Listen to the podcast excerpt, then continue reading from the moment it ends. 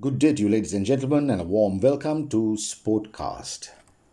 Sri Lanka's first Test cricket captain, Bandula Warnapura, undergoes leg amputation.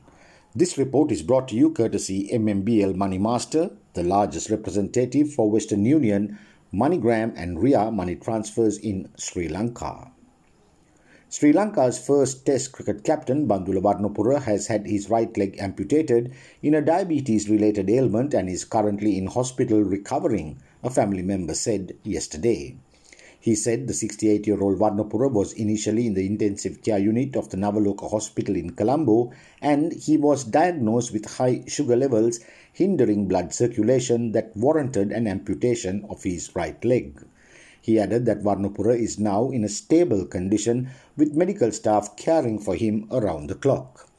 Warnapura was recently elected as the president of his Bloomfield club and was to contest last April's Sri Lanka cricket election as a vice presidential candidate in the Mathivanan camp that withdrew from contesting.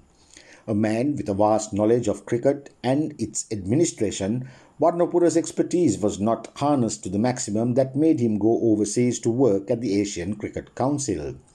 A technically correct opening batsman, Warnapura captain Sri Lanka in the inaugural test against England at the P. Sara Oval in Colombo in 1982 and went on to play in three more test matches and 12 one-day internationals before his career was cut short following an unsanctioned tour of once apartheid South Africa he made with several other Sri Lankan players. He got back into cricket as an administrator in 1991 at his Bloomfield club. This is Marlon Dale Ferreira signing off for Sportcast.